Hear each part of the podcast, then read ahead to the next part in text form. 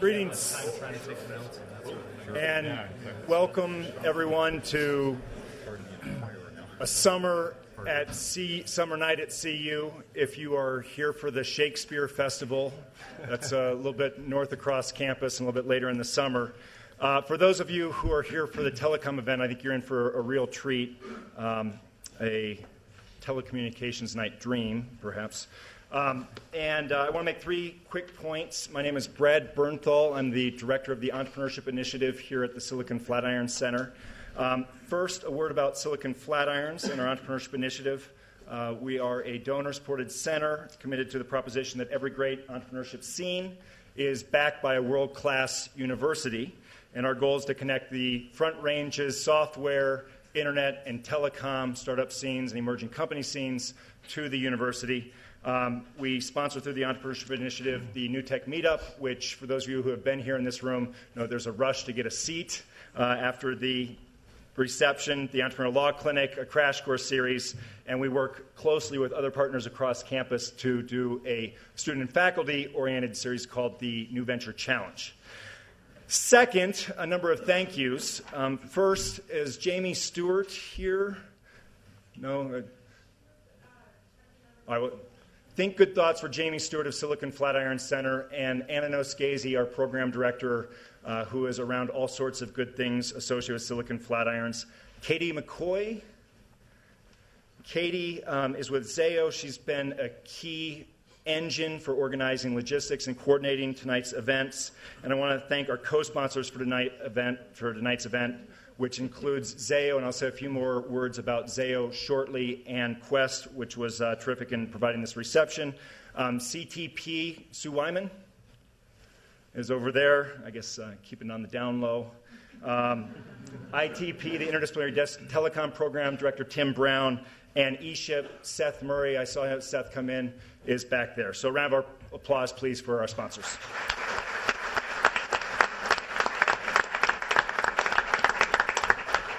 Third and finally, I want to introduce the panel for tonight's event. I, it is just terrific to have what I consider to be a roster of all stars uh, up over here, which is um, it's a different type of panel than usually sitting up there in the courtroom. I don't know if there's any pending litigation, but now would be a good time to just declare it over. I think that it'll work. It, that would be it if you've got a, an issue out there.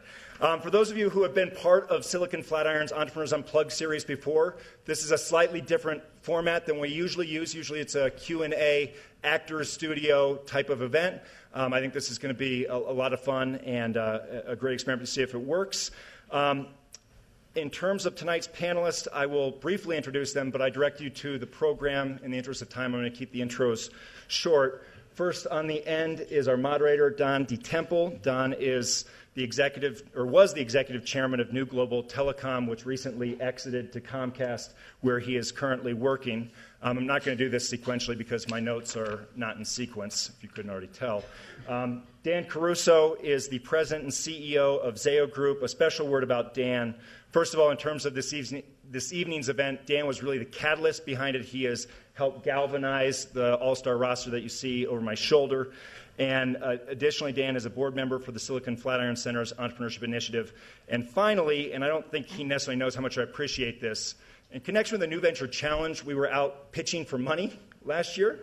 And uh, at a time in which we were selling something that was not quite vaporware, but was close, Dan got behind it and was a affirmation of the effort that allowed us to get First Western Trust Bank on. Libby Cook got behind it, and it allowed us to help organize 40 teams of startups across campus. I, I call them company startups. They, are not necessarily in the formal sense of startups, but 40 teams of students and faculty got together.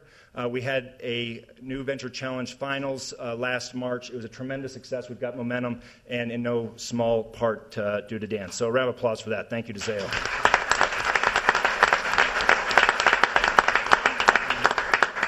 Uh, Jim Anderson is the president, vice president for corporate development at Qwest Communications. As I mentioned, Qwest generously helped sponsor the reception. Uh, Mike Rouleau. Mike is the senior vice president of business development and strategy for TW Telecom. Jack Waters. Jack is president of global network services for Level 3 Communications. Art Zeile Art is the uh, CEO of hosting.com, and Grant Van Rooyen. Grant is uh, the CEO for IX Investments LLC. Uh, I almost called him nine. I feel like I just finished. And here's your 2010 LA Lakers. Uh, with that, Don, over to you. This should be a lot of fun. Thank you. Great. Uh, thank you, Brad. And it's, it's great to be out here in Boulder with, with such a distinguished panel. I, I don't know if you recognize, but on this panel we have two former uh, Colorado Telecommunications Executives of the Year. We have a former uh, nationally ranked uh, debater. Uh, we even have a rocket scientist.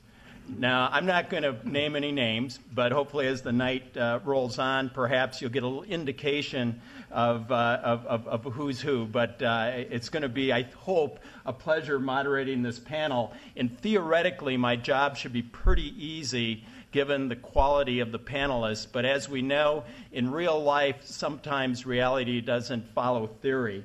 Uh, so we'll see what happens. I'm especially pleased to see a number of students out in the audience tonight. I know that uh, in the summer session uh, there aren't that many students on campus, but it's great to, to have you here with us tonight. Uh, just a little bit of the ground rules, which basically there's only a few. Uh, I've asked each panel participant to kind of open the discussion this evening, kind of with some brief introductory remarks. Uh, following their remarks, I'm going to direct some dialogue uh, through questions uh, towards the theme of resurgence and also career opportunities uh, for students in telecommunications and technology. At about the midway or two thirds point, I'm going to open it up to the audience and we will take uh, all questions. So, we definitely want this to be an interactive, full duplex experience for everybody. But I would ask that you hold your questions until I call for them uh, just a little bit later in the presentation. So, as far as introductory remarks, why don't we start down at the end with Grant and work our way across here? Yeah, uh, good evening, everybody. And if you can't understand me, I'm the guy with the funny accent, so come and talk to me later on and I'll explain what I said. Um, IX Investments is a uh, acquisition, telecom acquisition holding company. It was founded about 12 months ago. Um, we, uh, my partner and I, actually, he's in the audience, a chap called Todd Coleman. Um, we left Level 3 about a year ago, um, and we spent uh, most of 09 working on a, a strategy to acquire some companies in, in a very narrow space of the telecom value chain. Um, we raised about $400 million last year. Um, we were unable to put that money to work, um, but our investors and uh, certainly the two of us found it a pleasant enough experience to do it again. Since then, we have worked on uh, and are working on another strategy um, that hopefully will come to life here in the next couple of weeks or months. Um, we've rounded, out, rounded up about $100 million that we expect to put to work over the next 12 months.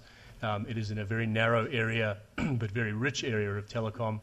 And if you can forgive me, I will be intentionally oblique because I'd rather talk about it once it's come to life. Um, but particularly if you're a student out there and you're looking for. I'll fill um, you guys in later if you're yeah, interested in what it is. Uh, and I'll fill you, and I'll be more than happy to fill you in on the companies Dan will be buying next as well if you let that go. Um, so, but particularly to the students out there, um, I'm certainly fortunate enough to be young enough to remember what it was like to be a student. Um, and I got my start um, working, you know, not too long ago. Um, but if you're an, a, a, very an individual of great character um, and you have great intellectual curiosity, um, it is highly likely that we will be recruiting at least one uh, graduate uh, between now and the end of the year. So um, I will leave it to you to find me if you are that person, and equally you can find Todd as well. Uh, so Mike Rouleau with uh, TW Telecom. We are a, uh, a national provider of uh, local access across the com- country. Uh, we operate in 75 markets around the United States and, and have been around for about 17, 18 years. Focused on uh, what we do is build fiber infrastructure out to en- enterprise end user buildings. And so we have uh, uh, nearly 11,000 uh, buildings on net. Uh, which may not sound like a lot, but when you consider how how much fiber access there is in in uh, the United States, uh, there frankly isn't a lot of buildings connected with fiber. So uh, we, we focus on what we can do for the enterprise customer. Uh, we do support carriers as well, but we focus on that enterprise business, uh, medium and large enterprise, where we can deliver uh, a solution end to end for that customer and give them scalability and, and capacity that they need to run their business. Um, you know, just thinking about uh, the telecom business, I've been in this business for over 25 years, and uh, again, for the students out there, it, it's I think one of the most fascinating and exciting places to be. Uh, there's, it's never dull. There's always something uh, new going on.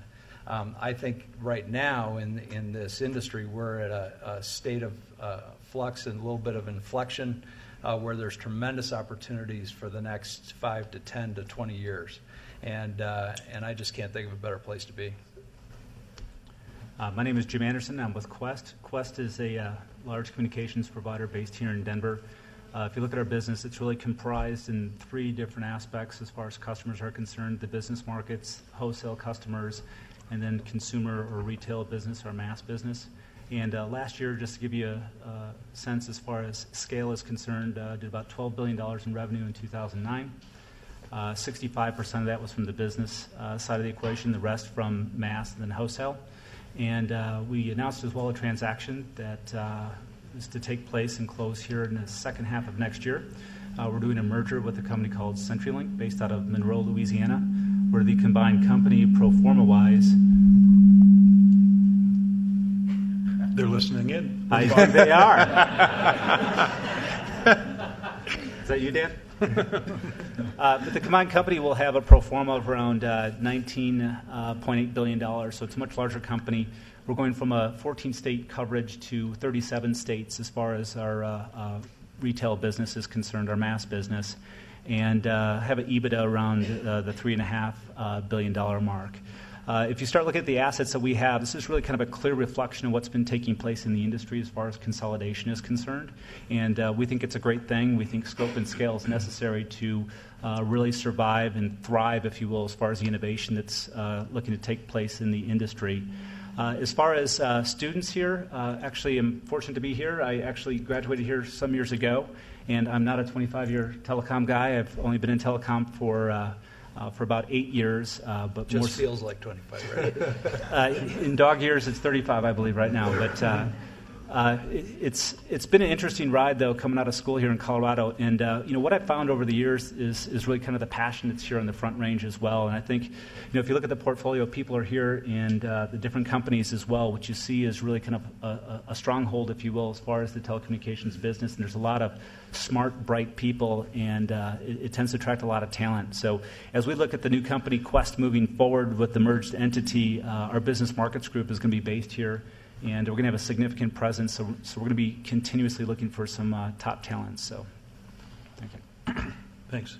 I should mention that Don, our moderator, is also a very accomplished entrepreneur in uh, telecom and, and, internet, and uh, he could easily have been one of the folks on the panel, but he was nice enough to uh, offer to moderate.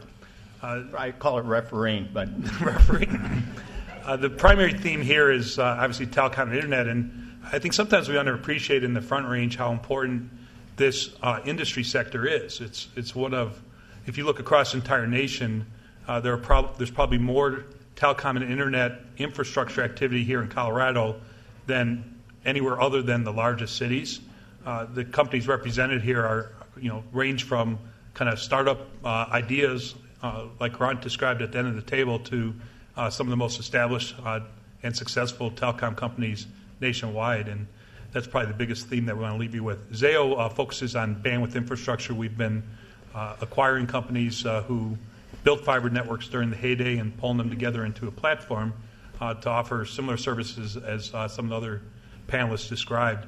I'm also involved in another company called Envysion, which Matt Steinfort, the CEO of Envysion, is sitting here in the second row.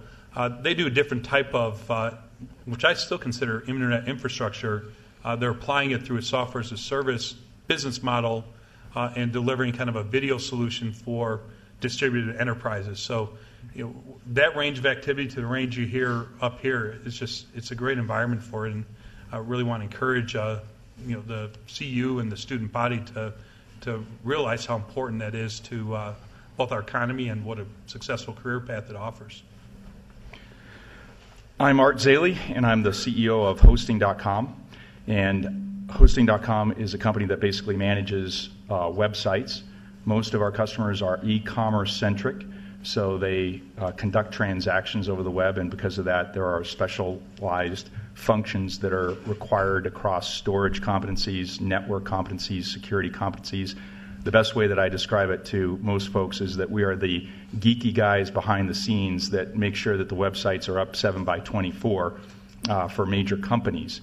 I'm a third time entrepreneur. Um, my first two businesses were basically started out of basements, but and one, the second one was started out of basement here in Boulder. Uh, this particular company is a company where, with our private equity investor, we have acquired two companies and merged them together. So it is still much like a startup, but we're running at about $60 million of revenues, uh, 300 people, five data centers across the United States, spanning California to Delaware. Um, two other facts. Uh, I am the rocket scientist. The, uh, I would consider myself a reformed rocket scientist. uh, I graduated from the Air Force Academy. And when I sold my second business, I sold it to Global Crossings, and Don was my uh, boss for a year and a half. Difficult guy to manage. could be, could be for this panel too. I'm, i guess I'm last. Uh, I'm Jack Waters. I run the network services portion of Level 3. Level 3, if you don't know Level 3, it's a small startup from Omaha, Nebraska. um, company's actually 13 years old. We have about 5,400 or so employees, 3.7 billion of revenue. Um, absolutely the poster child startup in the late 90s. Um, probably raised the most money. I looked to, to Dan because Dan was my boss at uh, at the very beginning of Level 3. Um, probably raised the most money of any in, internet infrastructure company at the time. Um, today we operate globally, mainly in the U.S., and uh, we have a, a decent sized operation in Western Europe, which also serves Eastern Europe. Um, you know, as I thought about about the, the topic, I, am an internet guy. I'm, I'm not really a telecom guy. I started very early in my career as, as uh, you know, my friends wondered what the hell the internet was and why I carried around the laptop and before anybody else did. And, and uh, as I thought about Colorado, um, I don't know if you know, but up the street here, one of the first sites on the internet is one of the first sites on the internet, NCAR. Um, so NCAR was one of the first five sites on, on the what we would call the modern internet. It was part of the NSFNet and uh, that eventually became the co- commercial internet that, that we all know and know and love. And and and for the students out there, you might think, I'm an old guy now. I used to be the young guy. Um, telecom, you might think, God, it's an old industry, but it's really not. You think about competitive telecom has only been around for 25 years there 26 years if you you know modified final judgment which was the thing that broke up AT&T happened in 1984 so so technically our our industry really isn't that old. And if you fast forward to to the things that really changed telecommunications the internet it's really probably you know pick pick your number 16 15 years years old. So it, it is still a pretty exciting place and, and a really exciting industry we located our company here for, for a lot of reasons. Um, but one of the biggest reasons was because it was a place that we knew we could attract people to come work. And so that has really turned out very well for us um, a, as a company. And I think it will continue to be, be that. Um, the, the, venture community is certainly very, very uh, alive and vibrant here in, in Colorado. And, and uh, we continue to see great companies that, that are represented here starting up. So we're, we're real excited about Colorado and its prospects for telecom. In the late 1990s, about the time I moved out here to Colorado, uh, the technology and the telecom sector was booming here on the Front Range, and it was kind of fueled by what some people thought would be an infinite uh, uh, demand for broadband.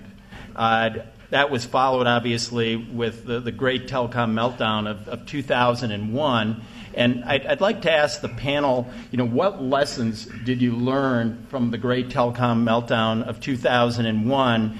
And, and secondarily, why do you think it's different th- this time around? And I guess, you know, at this time I'm going to start with Dan. I mean, if this is the Supreme Court, I think he's in the Chief Justice position, something that he fits quite nicely into. So, Dan, why don't we, we start with you on this one? Yeah, you know, it's been a wild ride, and uh, all of us up here have been in it, and probably half the people in the, in the audience were part of the ride as well. I think what's uh, what's not different is that the internet is growing at a very rapid pace. The internet, throughout the uh, the initial boom, through the meltdown, and, and through the resurgence, the internet's always been growing at you know pick your number 30, 40, 50, 60 percent a year, and growing at maybe 35 percent now a year or 40 on a much bigger number. It's just skyrocketing. The iPads, the iPhones, and all the other devices people are using are sparking the growth of the internet. But what's different is I think uh, I think we're more mature as, and more responsible as both managers and investors. We you know, we uh, care about really making money on, on business plans that make sense and on a line of sight of really understanding kind of cash flow. So much more grounded in the, the pragmatic aspects of what makes a business work. And you know, we, we learned some hard lessons during the day. So to me, that's the biggest difference. Jack, go ahead. Yes, and the panel, you can you can take over. I'm not going to. You don't have to raise hands. Just go for it. Yeah, I, I'd say lessons learned. Um, one is is you know for anybody that's a manager, there are different ways to say it, but I'd say facing the truth. And you know, as we were growing like crazy as a company, um, it became pretty obvious that there wasn't um, the demand that, that everyone had thought in the industry. And I think we faced the truth um, uh, reasonably well. You know, in retrospect, there's probably about a thousand things I'd do differently, but I think that that is one. If you're if you're leading a business, facing the truth is probably one of the things that uh, that certainly jumps out. Here is is pre-funding your business plan is a is a good good thing to do just in case the capital markets ever close. I'll build on that a little bit. The, uh, I think the other thing to really assess is the uh, supply and demand risk, and that's that's what we're talking about here, right? So these infrastructure bets that were made back in the uh, in '99 and 2000, these were big bets. So you're talking billions of dollars as far as investment is concerned. So when you start looking at that risk portfolio as it relates to supply and demand, that's really the key element here, right? So we all thought the demand would be there, but all of a sudden there was a glut of supply, if you recall as well, from a fiber perspective. So you know, what you start looking at as far as balanced investment is really understanding uh, what that supply and demand risk is. I'll, I'll be the unabashed capitalist for a moment, which is out of that meltdown has it's almost the gift that has continued to give, quite frankly. Um, many of the business plans that are represented at this table um, wouldn't be uh, in their current form or have as much potential as they have, or businesses that exist, um, if it hadn't been for that um, uh, poor approach to the late 90s from an investment perspective. Um, and I think people underestimate the extent to which um, smart money and smart management teams and operators continue to take advantage um, of that period, uh, late 90s, early 2000s. Um, and, and it is the gift that continues to give. Yeah, you know, I was I was just uh, going to add that I think you know back to Jack's point, you, you, know, focusing on fundamentals of the business is absolutely important. I think one of the things we learned uh, through these past two recessions has been um, that focus around the business. You know, the first time around, um, as we were running our business, obviously um, the makeup of your revenue has has an impact on how you operate. Uh, we were much more carrier centric back at the turn of the century than we were uh, enterprise centric, diversified revenue stream. And, and, to Jim's point, that was kind of to how do you get all this demand, capture all this demand that was coming. I remember um, uh, dial up was still big back then, right? Um, and so back in the day, we had, uh, I, saw, I talked to the national sales guy that had orders in hand for 14,000 PRIs, mm-hmm. right? Voice dial up lines for, for consumers. And literally in a matter of 60 days, that evaporated.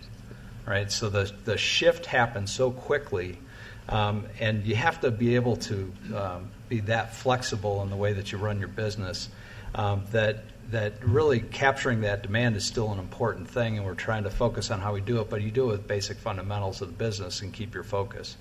Um, you know, this time around for us, um, we kept investing in our business throughout the recession. Uh, we focused on uh, continuing to acquire enterprise business, and and we didn't lay off people, um, which which is now paying huge dividends for us. Um, so lessons learned, you know, if you can keep that foundation in place, keep the focus around what you're doing in the business, um, that it'll it does work out. The, the lesson that I learned predominantly was associated with Jack's comment about a pre funded business plan. And uh, my past company, Inflow, went through a total of five rounds of fi- financing a Series A through then D, and then coming back to another Series A, which is a completely different topic. But it's not a good one to say that there were some very dark times. We had 16 investors and there was this mentality that money was always going to be available. And it was very difficult not to get caught up in this uh, land grab, market share mentality. We had an uh, advisor, a guy named Mike Faraday, who had sat on multiple uh, telecom boards over the course of 30 years. And he kept whispering in my ear all along, saying, Don't invest and grow beyond your safe harbor. And what he meant by that was at one point in time, we were building data centers such that we would uh, initiate operations, a new data center each month. We built 21 data centers. Each one of the data centers uh, required $7 million of capital initially to get them running.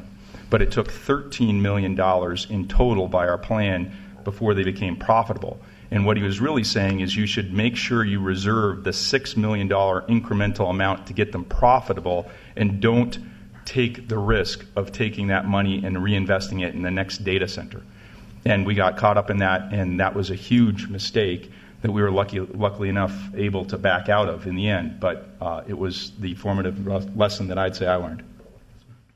Colorado competes with a lot of hotbeds, geographic hotbeds around the country. Uh, you know, Silicon Valley, obviously, Boston, uh, Austin, to, to, to, some degree. So, what opportunities do you think are unique to the, the, the Colorado geography, if there are unique opportunities, uh, and what local uh, attributes do you think really are attracting the entrepreneurs here to Colorado? So, Mike, do you want to lead us out there, or who, who wants to take this one first? Um, well, I can. I, I, guess the you know for for us, we don't spend a lot of time, frankly, with uh, the VC sort of community. I think one of the things we've learned just to go back to Lucky the last man, question. No. So some of my best friends are VCs. well, it's just um, you know as we as we operate a business, um, one of the things we learned you know back at the the turn of the decade was there was all these these incubators uh, strategies and a lot of focus around uh, doing things new ways, right? And I remember vividly going to the industry trade show SUPERCOMM at the time in 2000 and looking at, at the floor and saying this is where innovation is happening. It used to be innovation happened at places like Bell Labs, right?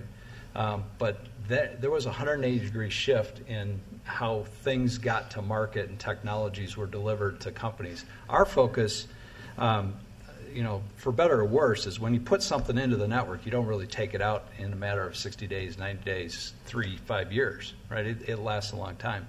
So when we talk to people about new technologies, new capabilities, we want to make sure there's that track record in place and that, that there's the funded business plan and that it's going to last a long time.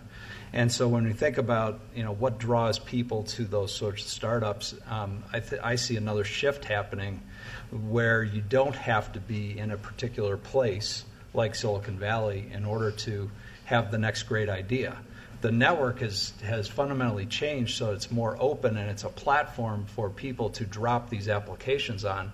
And, and we're seeing kind of the network operators building open architecture to the application service providers delivering those applications wherever their customers might be.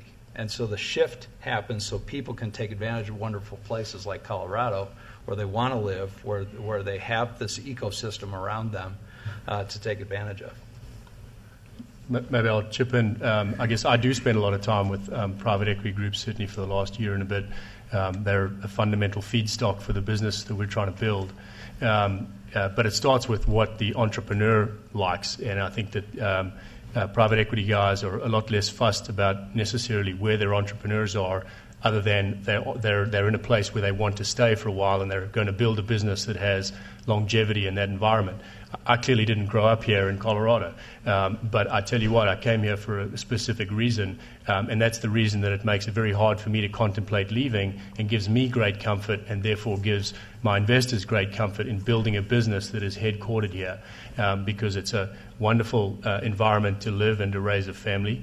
Um, it's clearly a, an environment that is incredibly rich with ideation uh, and talent right throughout this, the spectrum of management. Um, I'm always stunned at, at the quality of, of, of very young uh, talent that it, that it has high aspirations, which is which is when you're um, a little more senior in the in the world. It, it, it's nice to see that because you can't just build a company with C-level executives. Um, and I think that the, the, the, other point I'd make is that the, the talent pool is very is significant. Um, you know, you, you get a sense for how the paths amongst this um, panel have crossed over the years. You know, uh, Jack told his story about working for Dan. Well, I worked for Dan, and I also worked for Jack in my last 10 years. Um, I am incredibly scarred from that. I will share stories willingly. Um, but uh, there is a, there's an incredible network that operates here, and the confidence that, quite frankly, I have, my partner has, and our investors have in our ability to actually not only bring a business to life from a financial perspective, but also actually go and attract and retain the talent in this environment is, is significant. And investors don't care necessarily where you're based, um, they care who you are. The, the robustness of your business plan and then your ability to build out that business wherever you choose to headquarter it. And Colorado, to a certain extent, based on some of the success that's, that's on this panel, um, gives those folks great comfort. You know, I, I think Colorado is, is, if you just look at the, the, the history the cable industry, pretty much started here in, in Colorado. Um, you know, there, there, have been a lot of very successful startups. You, you could argue, you know, Level Three, uh, uh, Zayo, Qwest, um, Qwest prior to US West, and then a lot of established companies like US West prior to Qwest, um, all were were you know giant telecom companies here based in in Colorado. And, and when you think of it, take a step back and say, gosh, is there any other place where there has been that much telecom activity? It's really kind of hard to find, even across the country, in one particular place. Um, you know, perhaps DC would rival that, but but from, from a services perspective, and you know, look, I I wouldn't underestimate the fact that this is a great place to live, and we have a world class university right here in our backyard that I think has has you know given us great technical and business and legal talent along the way that, that we've we've certainly capitalized, and I think many companies have capitalized. So I mean, that's that's a great sort of formula for for, for success. Mm-hmm. And, and Dan and I, both of you have recently attracted uh, out of state capital here to Colorado. I mean, was there difficulty doing that? Uh, and, and I know, Dan, you especially, I mean, you have a lot of out of state capital that, that you've attracted, but uh, do you see any aversion at all to the geography? You, you, know, I would answer that by saying that I don't think that there's an aversion to the geography, and I, I think that a lot of people do value that this is a strong telecom community, and folks do make it a regular stop if they are looking at uh, various companies across the United States. I, I, do think that it is tougher now for venture stage deals to get done in Colorado because there's a little bit less venture capital that, um, than there was just five years ago. And I do think that it makes a difference being able to be, you know, within a short distance of your portfolio companies. Um, but that's not a big difference in today's world. My investor, I only have one, thankfully, uh, at this stage, is out of Charlotte, and it's due to a long-standing relationship uh, where I've known the managing director there for about 16 years now, and so the comfort level is super high, and I think that has um, driven the decision much more than geography. And I'd say that that's mostly the case for most entrepreneurs, especially folks that are in the private equity world or working with private equity investors. Yeah, Art only has one investor, but that investor has deep, deep, deep pockets. It's very established and, and very uh, well-known investor. Uh, it, you know, I think one. I'm almost going to answer the opposite question you asked Don, and that is how can uh, Colorado kind of raise its game a little bit? Uh, the the areas that Don mentioned uh, are are the most successful areas when it comes to establishing new businesses. So, you know, we're measuring ourselves against the best areas. Uh, but I don't think we're quite there, and I think uh, Colorado has an opportunity to get there. And uh, I think we have to build tighter bonds between the university systems and the you know, entrepreneurial community. And I think the entrepreneurial community has to kind of really rally around one another. Uh, I think we can work together and do work together in the telecom internet to uh, really raise our profile as being kind of a, an area, geography that has a lot of talent and can be funded. And you know, the kind of investors that we've been working with are starting to fund uh, one another. I know there's you know, some of uh, Grant's investors are uh, investors in the businesses I've been involved with, and Don has uh, been plugged into that community as well. And uh, NGT, the company he most recently was overseeing, had a common investor group uh, that uh, that I've shared as well. And I think I think we could really take advantage of one another's success to really establish this as a great geography. Let me vector in a slightly different direction, and for the benefit of the students that are in the audience, I would like to ask the panel. So, in retrospect, and I know you all have gone to college, you all got different types of degrees, uh, but which college course did you pass on that you really wish you would have taken, uh, and and why? And secondarily.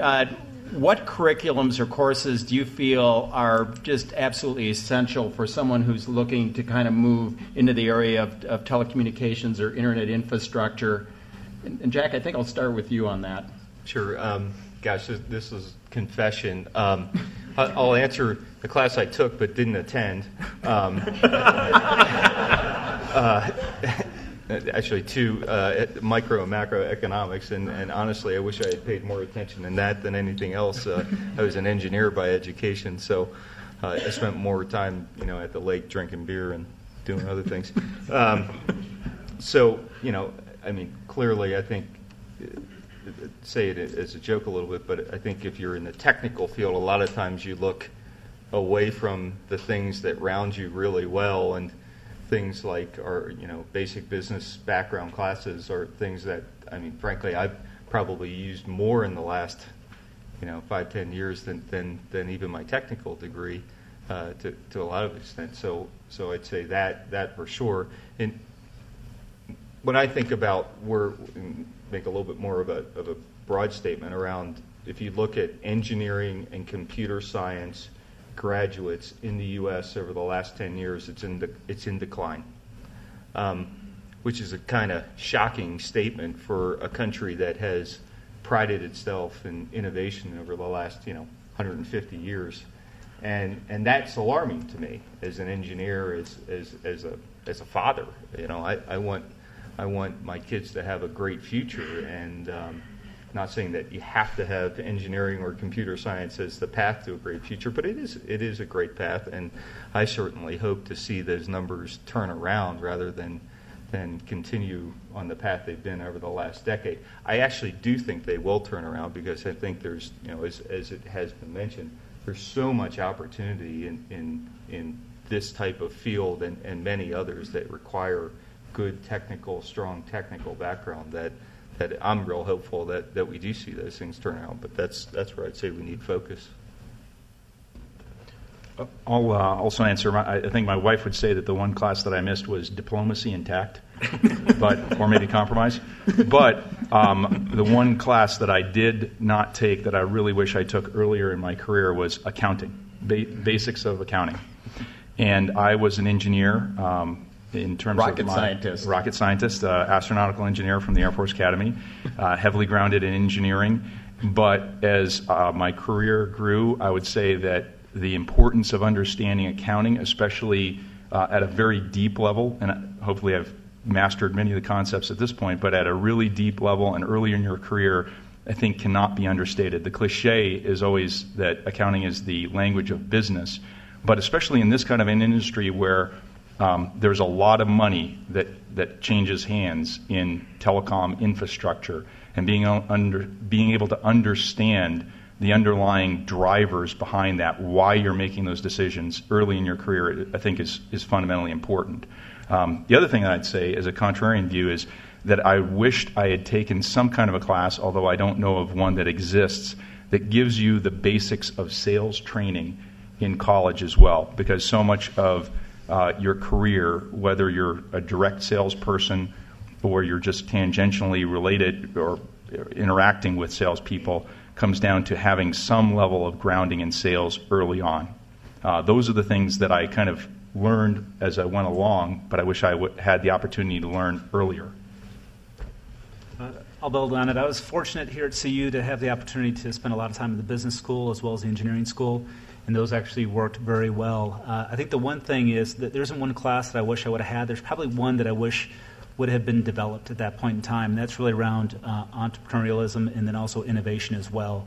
So uh, when I went to school here, it was quite helpful to, to, to really dig into the, the deep financials. I, I, did attend the micro and macro economics classes, uh, statistics and the like as well, uh, but actually uh, left here as a software engineer uh, developing code. And so it's interesting how those things actually came to fruition, understanding the mechanics as far as how things work in the telecom industry, and also the implications as well from a business perspective. But the one thing is that had to really learn, uh, working with some startups previously as well, is just that notion of innovation as well, and how that really works. And that wasn't available back uh, uh when I went to school here. So to the extent that you can participate in those types of classes, those are terrific.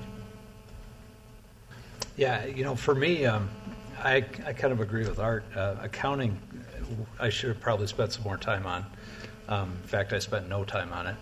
And, um, and, and, I guess, you know, as I think about telecom and, and what we do, there's so many facets of the business. I, you know, across the board, I've been fortunate enough to work at a couple of companies that um, invest a lot in training of their people. And so there are those opportunities to learn the industry, some of the technology, those kinds of capabilities. But if you think about telecom, there's it ranges from an engineering and an operations side of the business to um, an entrepreneurial side of the business to a marketing and, and product development side of the business, corporate communications. There's so many facets that, um, depending on what your passion is, uh, you can you can go into and and take advantage of those training opportunities along the way.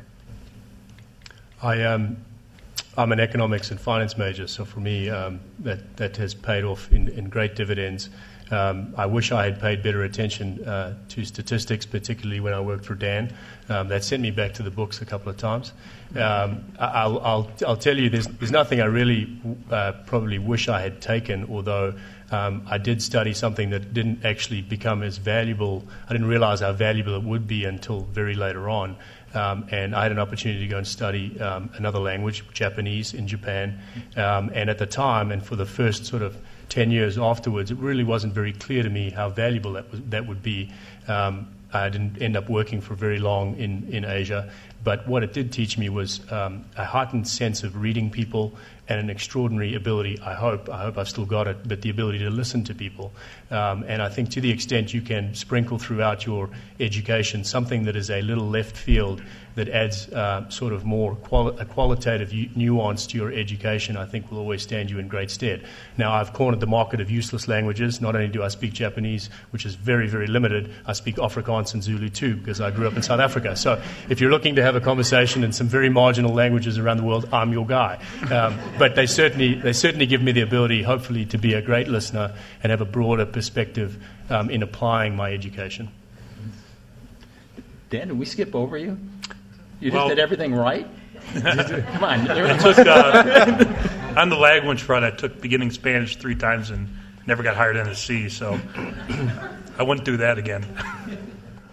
At this stage, I do want to open it up uh, to questions from the audience, and I guess it is a Silicon uh, or Flatirons, uh, Silicon Flatirons tradition that the first question come from a student. So I, I would ask the, that a student come forward with the first question, and, and we'll just lead it off here. Yes, go ahead in the back. How did you guys all kind of, did you all start in entrepreneurship out of college? Or did you get interested into a company and then kind of start from there? So I guess how did you get into entrepreneurship? So anybody can go ahead and take it. Whoever. You know, for me, um, it was kind of interesting. I had an opportunity out of school uh, to be in the computer industry back in the early 80s. Um, I sold uh, computers, um, PCs, and um, and at divestiture uh, was kind of interesting. The the phone company at the time thought it wanted to be in the computer business, and so they they hired me to do that. And so when it came to um, uh, starting on on the uh, in U.S. West, it was uh, it was an interesting time because they wanted to try a lot of different things. Um, and so it gr- gave me great opportunities to be entrepreneurial, right? So entrepreneurial within the large organization, and um, and I was fortunate enough to be able to take those risks, and be given those opportunities to try and develop new things. So. Back in the early 90s, for example, um, I worked uh, with a team of people to launch our internet service, um, which was very different at the time because the phone company was a local company, not a long distance company, and the internet was a long distance sort of thing. Um, so I, I, had the opportunity and took advantage of those um, opportunities within a large organization over the course of my career to, to try new things, to, to build new businesses. I started my business uh, with three other Air Force officers. Um, in fact, they're uh, pretty, uh, their names might be known uh, to folks here in the room Paul Berberian, Jim Lejeal, and Joel Daly. And uh, we were all Air Force officers at Los Angeles Air Force Base. Used to get together every Wednesday when everybody was in town to brainstorm business ideas. Uh, we departed the Air Force, and at that time, uh, we were captains in the Air Force, and we're making about $28,000 of salary. So we looked at it as well. We're going from twenty-eight thousand to zero. That's that's not too bad because you start off and you don't give yourself any salaries. Uh, so there was a period of time I think that it was a lot easier because uh, the downside risk was was less than it would be later on in in life. Yeah, my, mine is uh, somewhat similar to Mike's. My first job out of college was Illinois Bell, you know, about as stodgy as you get. Uh, and it was going through the change. That's right when competition was beginning. And I was fortunate enough to get in a management development program where you'd rotate through multiple assignments, which Zayo, by the way, just launched a similar program. And I think there's at least one person, if not two, in the room who are our first uh, participants in that in a similar type program. Uh, but what I learned during that you know stint, multi-year stint at Illinois Bell and then Ameritech was I'd rather be on the competing uh, side of competition as opposed to defending the monopoly. So attacking the monopoly versus defending it. So uh, fortunately, there was a early stage pioneer in competitive telecom that was based in uh, Chicago, a company called MFS Communications, who was building fiber optic networks in major cities. And uh, for those of you who uh, know the history of telecom, you know that MFS uh, became quite prominent, and at the time, uh, it sold to WorldCom, it sold for, I think, the second largest price of any deal up to that point in history. Uh, and then uh, that team got back together and founded uh, Level Three, and that's where a lot of us met one another. Uh, but it's uh, you know it's got to be in your blood, and uh, you know the one thing I would say is is get a lot of different experiences early in your career, try a lot of new things, push yourself, take risks, and if and if you know that that interests you and, and you, you respond to that, and that's where your adrenaline rush comes from, you know, you're gonna you're gonna find the right right thing that really makes you tick. My story is, I guess, a little similar in some regards. I grew up in a excuse me a very entrepreneurial family. Um, and that was that was a great gift. Um, probably the second gift my family gave me was telling me that my entrepreneurial aspirations wouldn't be satisfied in our family businesses. So I got a kick in the pants and sent on my way. Um, which, to Dan's point, it gave Shocker. me the opportunity to have a great education um, and uh, in in a broader environment. Um, I went into investment banking. Um, and then I ended up in telecom. Um, I'll be very candid with you. Telecom was not my fireman dream. I didn't sit around as a young boy dreaming of being in telecom. Um, but but when I got to level three, it was an incredibly entrepreneurial company and has had shades of extreme entrepreneurialism right throughout its history, and certainly in the time that I was there. Um, and that really gave me um, a strong appetite uh, and a, almost a forced training that the rest of my career was probably going to be in and around tech and telecom, and more importantly, gave me a, a sense for um, you know strong enthusiasm to go and actually build my own company. Um, it was always very satisfying to look at the founders of Level Three, who, who by and large have been in and around the company since the beginning, at least for in different shades. Um, and I think that that was, uh, that was very intoxicating. Um, and then the final gift I was given, quite frankly, was level three technically was my first seed money on leaving the company. Um, part of leaving the company was, uh, you know, good, bad, or indifferent, um, very nice to you on the way out the door, and that gave me the confidence that I'm going to take a lot of risk. Um, and, you know, it's been good ever since. Um, but bumping into some classical training, between investment banking and at a very organized entity like Level 3 that had a great deal of entrepreneurialism, really it, it got in my blood and reminded me of you know, sort of my, my early family days and then uh, the great gift my parents gave me, which was go and make your own way. Um, so, and I, will tell you that the last year and a half or so, um, it is terribly intoxicating. There are good days and bad, um, but uh, it's something that uh, I'm terribly committed to. The, the likelihood of me going back to uh, traditional corporate America is less than zero. It's pretty low. Pretty Statistically, low. is that pretty low? Statistically, it's low. I will. I look to Dan on that one, given that he's the master. Um, I, I, do want to. I do want to answer the question because I answer it a little differently. Um, I, I, I fell in love with um, it, some something that I, I uh, at the very beginning of my career I worked as a programmer um, on one of the at one of the at a government site. Um, it was in the National Cancer Institute in Frederick, Maryland. I grew up in a very small town, very very uh, modest upbringing, and I was a programmer at, at this government site. It was one of the first sites on the internet, and uh, and really early on, I I thought this internet thing. My God, this was in the mid '80s. Um, where you could draw the internet literally on one eight and a half by eleven sheet of piece of paper, and and but the prospect of of what it could do was just so in, intoxicating to me that that um, you know I I pretty much changed my my whole plan around what I wanted to do, and I I eventually you know moved moved on to different things. I ran one of the NSFNet regionals in the in the early '90s, and then I went and did an entrepreneurial uh, stint, and I started with with some folks. Uh, um, at level three and uh, prior to level three started MCI's internet business in the, in the mid 90s. So, so I really kind of found found my way, you know, via that path because I, I saw something that that I don't think a lot of people saw in the mid 80s that um, it really was going to be um, something that, that changed the world.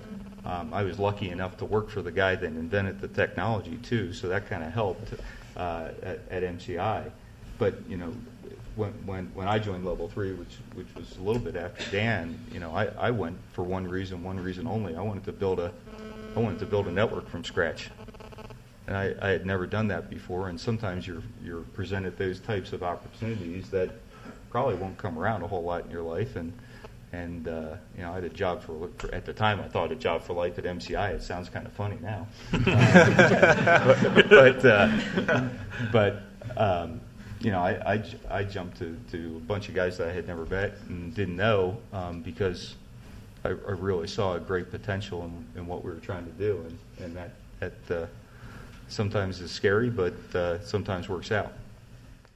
Other questions from the audience? Go ahead, right here in front. First of all, thanks for coming, guys. It's a privilege to ask all you said your question. Um, kind of get you. Uh, just started a, a new uh, web startup. I'm a recent Leeds grad, and it's like bunch of business kids who are running this program. However, we need like a, a head program with like leadership skills and really can fit in with our team. And we're struggling finding an individual who's like young and with our team but has all the experience.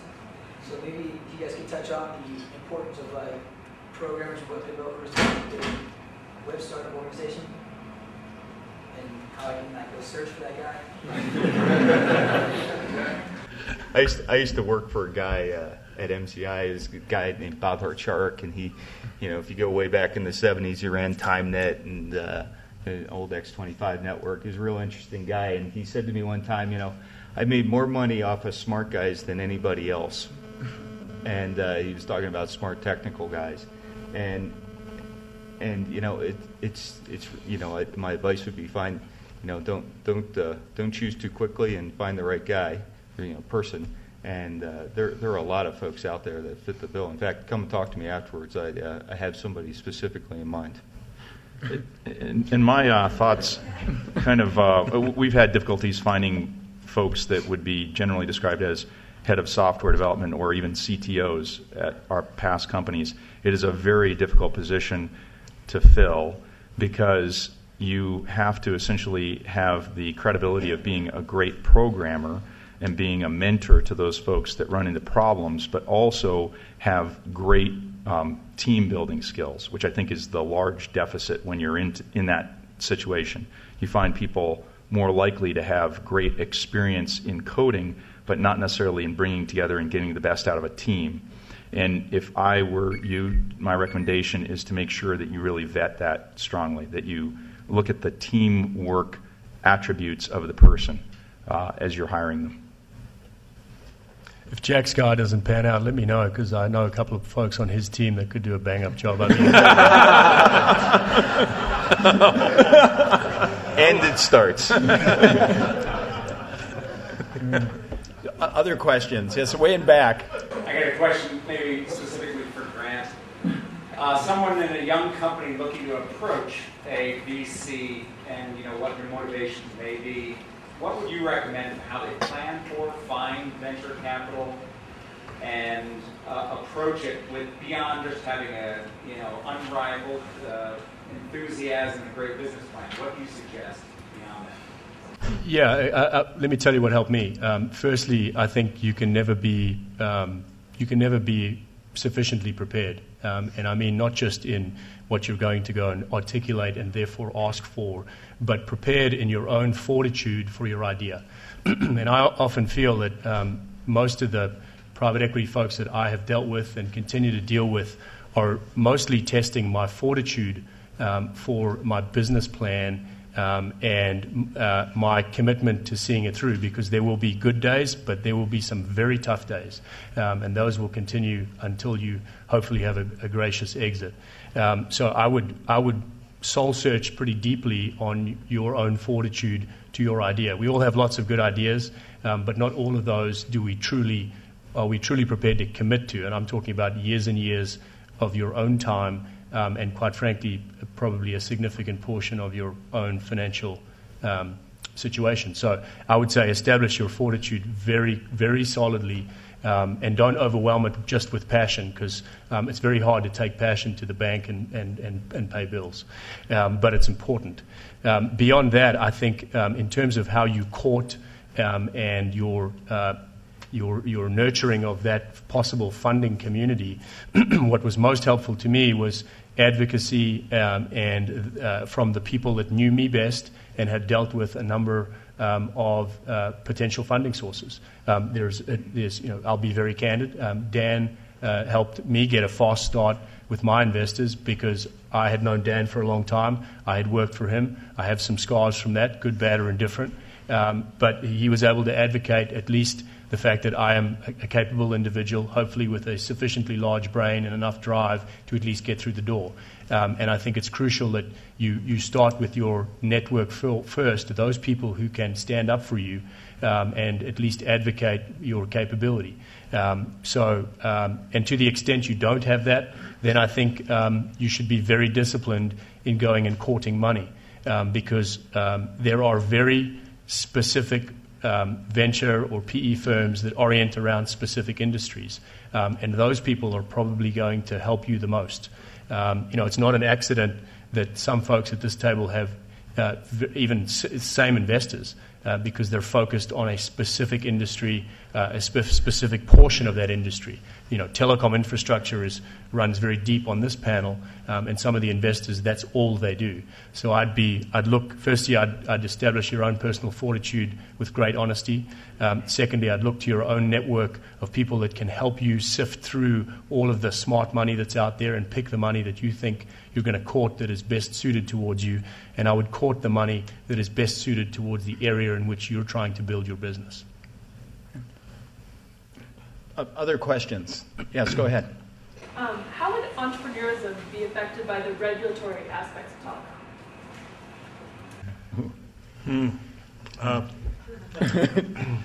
regulatory is a big part of telecom. Um, what's worked best for me is to avoid areas of telecom that have high regu- regulation because it's it's unpredictable. It's hard. It's hard to get a business going that is more entrepreneurial, more startup, if there's a regulatory kind of uh, risk associated with it. Uh, the companies who deal best on the regulatory front are the most established telecoms. I mean, they're the ones who've learned it over the years and have the money and the fortitude and longevity to, to deal with the regula- you know, regulated and even take advantage of regulated issues. Uh, but it's, uh, it's something to, uh, you know, to be very aware of, no question about it. There, there are a lot of businesses, you know, in the last 10 years that were started around the specific regulatory arbitrage that didn't turn out so well because that rule or set of rules changed for whatever reason, and uh, the, those businesses tend to, to implode in spectacular ways. So, uh, you know, I, I'm, I'm kind of with Dan that, uh, you know, building a business around a specific arbitrage is probably not, not a great plan. Get your money out while you can if you're doing that. You know, I, will just uh, throw in too, though. I don't think regulatory will kill a business opportunity if it's well thought out and you have a unique position and opportunity ahead of you. I'll go back to my my uh, comment about starting up the internet business for U.S. West back in the day. I mean, it, literally, it was perceived as a long distance business, and the phone company was a local business, and so. At, at the face of it, you would say, well, you can't offer internet service right, as the phone company. But understanding what the regulatory environment was, what the legal aspects were, we worked around it. And so you still had an opportunity to go get that business, to, to be focused on what you could do to grow that business. Um, you just have certain parameters at times, right? You know, so being in a regulated business, uh, you just need to understand what the reg business is and what unreg is. And so that's kind of the way we look at it as a, as a large corporation. There's a lot more opportunities, obviously, in the unregulated areas. And then to Dan's point, as far as, you know, what has to take place out in D.C., uh, there's a lot of activity. There's a whole consortium of telecommunications companies that are working towards similar issues. And so uh, it's probably not, not the place where you want to shop from a startup or entrepreneurial perspective. Other questions? Yes, right here in the middle. Uh, so many of you have found your success by finding gaps in the telecom market and satisfying those particular needs. Summer's doing that right now still. Uh, there's one area that has been sorely neglected, and that's the access network, in which each of you every day face challenges at your own levels of dealing with getting bandwidth to the customer, from the point of presence to the customer. Uh, United States were challenged with uh, longer loop lengths and smaller densities. Uh, and unlike Europe and a lot of Asian countries. So we continue to do things like milk the copper we have in the ground that's been planted there decades ago, or do things like spectrum reclamation, like Project Cavalry that Comcast has done. Uh, what we really need to do, though, is uh, figure a way to drive more fiber beyond the 22 point whatever percent it is we're experiencing in North America. One of the ways to successfully do that is to allow municipalities to get into the infrastructure business and to uh, take control of their own destiny and put in infrastructure and allow service providers uh, access on a non-discriminatory basis.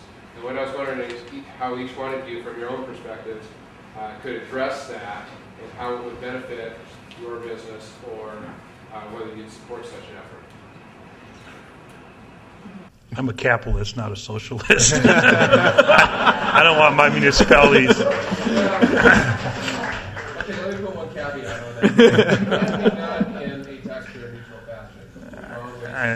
I, think I think I'm a fan of small government, not big government. I think uh, I think the government should do uh, whether it's local or national or statewide. There's essential things that we need the government to do, and there's uh, things that the government shouldn't do.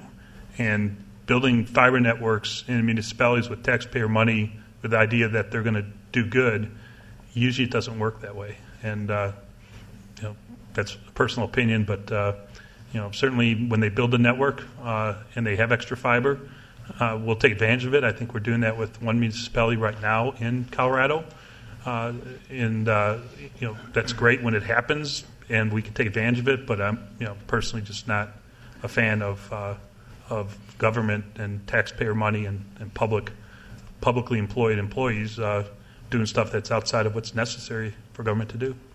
I agree with Dan, uh, frankly, that you know it's it's really not in the core competency, from what I've seen in the past, uh, of a a governmental agency to manage, to build, to operate a, a fiber network. Uh, you know, it's noble in its thought, uh, but it's really not uh, a core competency or capability. I, you know, it's you can build fiber infrastructure, and we've seen a lot of this over the past 10 or 15 years, where it's built in the wrong places, it's not managed the right way, um, it's stranded investment. Um, it is a it is a skill and a core competency, and I just have not seen a municipality that, that's really done a good job at that over yeah. the past 20 years. The precursor is probably looking at Muni Wi-Fi, for example. That hasn't really turned out too well. That kind of really gets that notion of uh, core competencies. As a customer, I can tell you that um, when we buy fiber in that uh, manner, we expect to have turnaround times between 30 and 60 days. I, I just can't even fathom a municipality uh, answering the phone call and jumping on on board. well, they'll answer the phone call within 30, 60 days. I mean, yeah, they, they, might within 30, 60 days. That's true. Yeah, I, I think you know we feel very similarly. I, I certainly do that. You know, it seems like a problem for industry to solve rather than for for uh, any you know local government or state government to go solve. And I think the, uh, the if anything, the the industry is consolidating. Right, we're seeing seeing good consolidation because of the fact that it's hard to to, to operate these things, and, and some companies do them well, some companies don't, and, and you know, or many companies here are taking advantage of, of the fact that that, uh, that that is the case, and boy, I, I think that's going to be the path the path going forward. And I you know, see the state government stay out. Eh, the only thing I would throw out though is there are opportunities to partner, and, and I think one of the things we don't do well today across the country is figure out how, when the streets are open, you know, we get fair warning and advance notice and, and manage rights of way strategies. And, and I think there's other things that we could do to partner better uh, instead of having the municipality build it and own it and operate it themselves. Let's take one more question. I know we're running a little bit over. Way in the back. The back shall be first. What is uh, 4G technology going to do for or to your business? Oh, we love it. Uh, we love it. Uh, so, uh, 4G technology is the the next kind of generation of wireless uh, kind of spectrum that is used to power you know, devices like this and devices like what Jim has, the iPad. Uh, it just you know, brings a lot more more wireless bandwidth uh, to you know the hands and and to individuals. Uh, companies like us, uh, we build infrastructure that supports that, including extending fiber to a lot of locations that don't have fiber today. Uh, you know, we at Zayo and others on the panel do a lot of uh, construction of fiber networks to cell towers uh, because of the booming demand caused by these types of devices, and 4G is just going to accelerate that, you know, on steroids. So uh, it gives us the opportunity to give do more business for the wireless carriers to support the underlying demand that is enabled by those very high powered wireless networks. To, to, build on that a little bit, all wireless networks are wireline networks. The question is where. So with uh, with 4G uh, in spectral efficiencies, there's still a spectrum shortage out there. So as a wireline provider, there's a, an immense opportunity to to feed uh, those cell sites. Uh, what we're also seeing as well, just as far as trends are concerned, uh, is, is a device explosion and also a connected device explosion. So from behavioral perspective, you know, the consumption of, of bandwidth is, just seems to be insatiable. So, our point of view is that it's it's a tsunami out there. Uh, we're, we're happy to serve that business from a fiber to the cell perspective, similar to what Dan's talking about as far as a business model. And uh, you know, right now we've actually we're serving right now 4,000 towers, and you know we can't build fiber to a large extent quick enough for certain customers out there as they look to ramp up their uh, 4G initiatives. We, we, we'll, uh, we'll help you. We, Thanks, Dan. We, we love it, and, and you know, as, as you as you think think back, we used to look at business as the place that drove enterprise specifically, place that drove most of the traffic and a lot of the innovation, the, the new features that we have to build as companies, uh, as telecom companies, and that has completely changed. Um, most of the traffic is coming from the consumer, and most of the features and the new requirements are coming from the consumer. So anything, especially 4G, that pushes more and more capability and more and more uh, uh, access out to the edge is is a great thing for our business and for all of our businesses, especially you know level three. I think we've been a you know the, the core backbone provider for such a long time, and, and you know we we think it is absolutely the, the, the right thing. We want to see more of it and want to see uh, as much investment as possible. Excellent. Well, I, I, certainly would like to thank the audience in uh, Silicon Flatirons for having us out here this evening. I understand that this is the second largest gathering. I guess Ted Turner did better.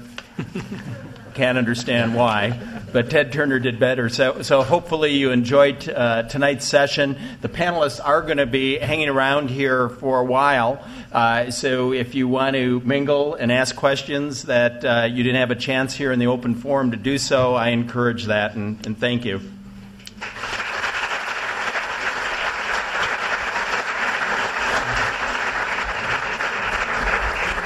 And thank you, Don.